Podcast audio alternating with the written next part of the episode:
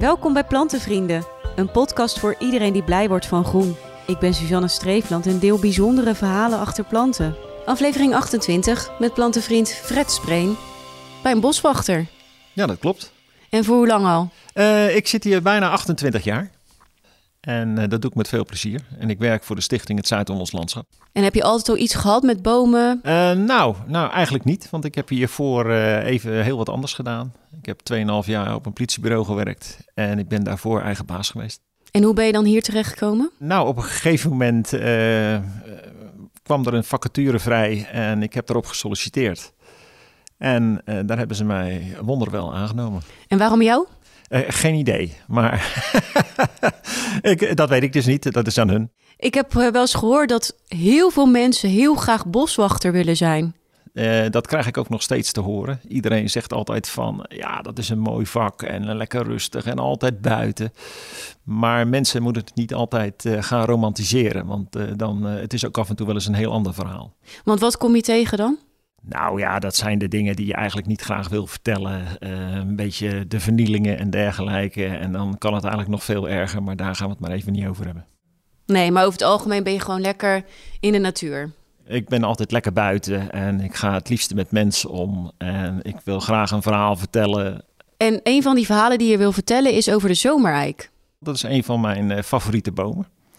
En uh, nou, je bent hier nu eh, te gast in het Staaldijnse Bos. En uh, ze staan niet alleen in het Staaldijnse Bos, maar ze staan bijvoorbeeld ook in de Van Leidenhof. En als we verder gaan kijken, dan staan ze ook nog bij een collega van mij op Nieuw-Leeuwhorst, landgoed Nieuw-Leeuwhorst in Noordwijkerhout. En daar kan je alleen maar van genieten, want het zijn ja, eigenlijk best wel bijzondere bomen. Want waarom heet het eigenlijk de zomereik? heeft het verschil te maken met de bladgroei aan de bomen. En uh, een hele mooie Latijnse naam van de zomerrijk is de Quercus robuur. En uh, robuur wil zeggen, dat is de kracht van de boom, vrij vertaald. En uh, ja, het is ook een hele krachtige boom, want je kan er van alles mee. En dat is in het verleden al gebleken. En dat is eigenlijk nog steeds zo. Want wat kun je er allemaal mee? Het werd vroeger gebruikt voor, voor constructiewerk, voor transport, verwarming. het werd zelfs gebruikt voor verfstoffen, verpakkingsmaterialen. En uh, de bekende de vaten voor de wijn en voor de bier. En wat maakt die boom voor jou zo prachtig? Het is niet recht toe, recht aan. Tuurlijk zijn er wel eiken die ook, uh, maar dat heeft dan te maken met de omgeving erbij. Dat ze, nou ja, zeg maar vrijwel recht omhoog gaan. Maar je kan ook hele grillige eigen, eiken hebben. Um, uh, het is niet zo dat je na een, een 70, 80 jaar gedag moet zeggen tegen zo'n eik. Want een eik die kan heel erg oud worden. En dat is ook wel leuk. Kijk, een populier uh, bijvoorbeeld, die, uh, die wordt veel minder oud. Maar er zijn eiken bij die kunnen wel de, de duizend jaar bereiken. De Latijnse naam dat is Quercus robur. En dat betekent dus iets met kracht. Ja. En dat gaat ook een beetje terug in de geschiedenis. Ja, want kijk maar eens naar uh, de bouw van kastelen bijvoorbeeld. kathedralen. Daar werd allemaal eikenhout in verwerkt. Allemaal van de zomereik. Uh, oorlogsschepen werden er vroeger ook van gemaakt. En um, de bekende koning Arthur in Engeland, die had een prachtige mooie grote vergadertafel van eiken. En dat was een hele dikke tafel, een grote ronde tafel. En uh, ja, die, daar wordt nog steeds over gesproken. En is het nu nog steeds zo dat mensen de eik heel erg waarderen, die zomereik? Of is dat minder geworden? Was het vroeger meer? Ja, daar kan ik geen oordeel over geven. Kijk, uh, je hebt allemaal verschillen. De een vindt dit mooi, de ander vindt dat mooi.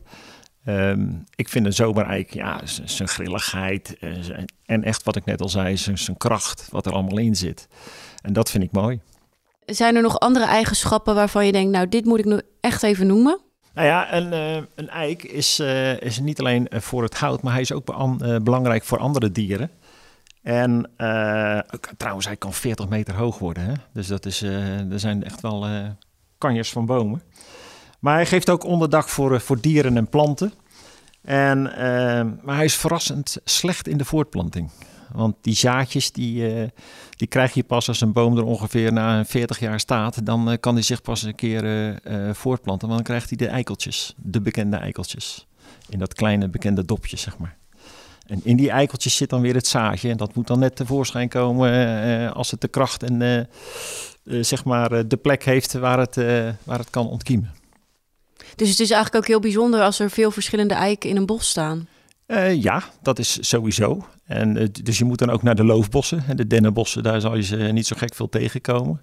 Misschien in de oude duinen kom je ook wel, wel eiken tegen natuurlijk. Ja, en aan welke dieren geven ze dan bescherming? Nou, is heel veel voor, voor insecten. Um, een eik die is ook al gastheer van een aantal soorten paddenstoelen. Uh, neem bijvoorbeeld uh, de biefstukzwam. Uh, dat is een hele mooie paddenstoel die ja, zeg maar in het begin uitziet als een biefstukje die je bij de slager kan halen. mooi glimmend van kleur, echt de mooie donkere kleur van een biefstukje. maar hij geeft ook plek voor allerlei bladwespen. En uh, dan zijn er nog weer andere wespen die daar hun, uh, gallen op afzetten. En dat zijn ook verschillende soorten. En die, uh, die zetten dat af niet op de stam van zo'n zomereik, maar die doen dat op de takken en op de bladeren en op de knoppen. En een aantal van die gallen, dat zijn de, de galappelwesp, heb je daar.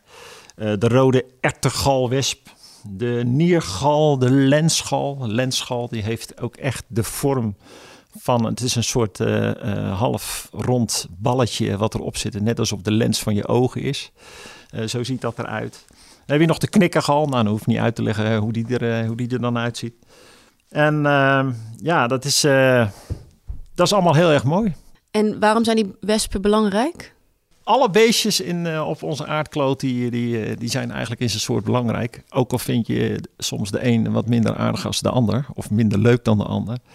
Uh, je hebt natuurlijk de roofdieren waarvan heel veel mensen zeggen: ja, maar dat is toch zielig dat die. Maar ja, we moeten allemaal in leven blijven. Dus dat doen die beesten ook allemaal op hun manier. En dat hebben die wespen en dergelijke ook. Want wat doen zij dan, die wespen? Zij moeten ook weer zorgen dat ze zich kunnen voortplanten. Dus zij zorgen ervoor dat daar dan allemaal van die galletjes opkomen, waar weer kleine larfjes in zitten, die dus weer kunnen zorgen van jongens, kijk, dan uh, hebben we de volgende generatie. Ja, oké, okay, voor hunzelf als voortplanting, maar niet zozeer dat het ook echt daadwerkelijk nuttig is nog.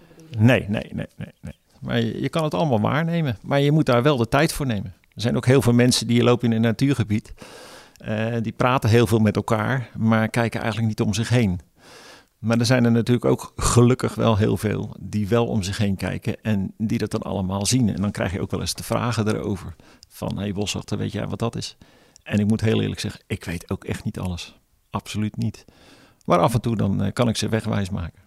Dus eigenlijk zou je zeggen, mensen, kijk wat beter soms om je heen. Ja, als je een moment neemt, bijvoorbeeld door de weeks en alles is straks weer lekker normaal uh, wandel eens, kijk eens met een, uh, met een klein loepje. Uh, neem eens een verrekijkertje mee. En uh, loop niet te hard door zo'n gebied heen, want dan loop je er al heel snel voorbij. En voordat je het weet, zie je de leukste dingen. En, en, dan is het misschien ook wel leuk als je thuis komt om dat dan een keer op te zoeken. Loop je zelf ook zo door een bos met een verrekijker? Ja, maar dat is uh, nou niet altijd met een verrekijker. Maar uh, wij hebben natuurlijk allerlei soorten werk uh, wat, wij, wat wij doen in de gebieden. En daar hoort ook op een gegeven moment vuilruimen bij.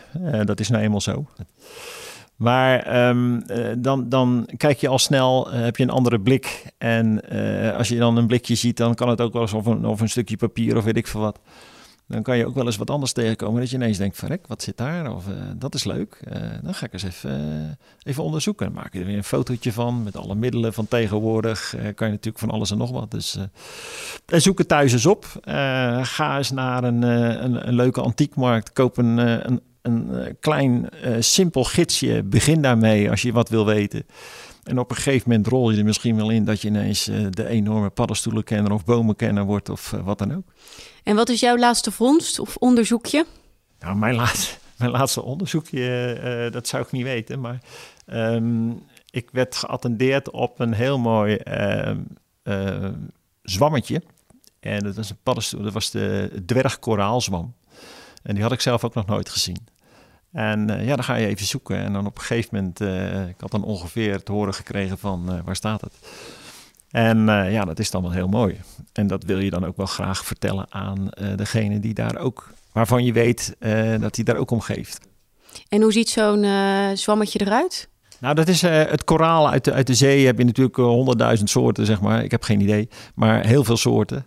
En het koraal, zo'n zwammetje lijkt dan een beetje op het koraal rechtopstaand. En ja, dat is net eh, alsof het uit, uit, uit de zee komt, alsof het in de zee heeft gestaan. Alleen, het is een paddenstoeltje. En het is wit of roze? Of... het is een beetje bruinachtig, okerachtig.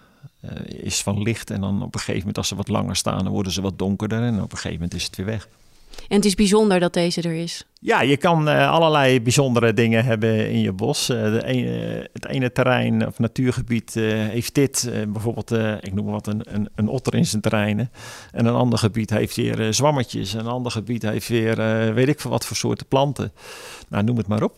Als je maar nieuwsgierig bent. Ja, ik denk dat wel. Je, je, moet daar wel een beetje de feeling voor hebben. Kijk, heb je daar helemaal niks mee, dan ga je gewoon je wandeling maken en dan moet je dan maar niet om je heen kijken. Maar ik denk dat uh, je kan er wel plezier in krijgen als je op een gegeven moment echt leuke dingen ziet waarvan je absoluut niet weet wat het is. Nou, ga thuis eens op het gemak opzoeken. Uh, informeer eens bij iemand of bij, bij een kenner. Of, maakt mij niet uit. Ja. En je hebt ook nog een stekje meegenomen om de nieuwsgierigheid misschien van mensen weer een beetje op te wekken. Dat is de tongvaren. En voor wie hoop je dat je die, ja, dat je die geeft? ik hoop dat hij weer in een, eh, in een terreintje terechtkomt waar hij tot, tot ontplooiing kan, kan komen. hij is niet zo gek groot zoals je ziet. Maar een tongvaren kan best, best wel groot worden. Zet hem op een iets wat schaduwrijk plekje in de grond waar hij thuis hoort. En dan heb je een hele leuke, hele leuke soort. De plantenbieps die zijn te vinden op plantenvrienden.nl en op Instagram deel ik de updates van alle stekjes die mijn gasten weggeven in deze podcast. Heb je zelf een verhaal te delen? Dan kan je dat mailen naar podcast.plantenvrienden.nl. Leuk dat je luisterde en tot de volgende aflevering.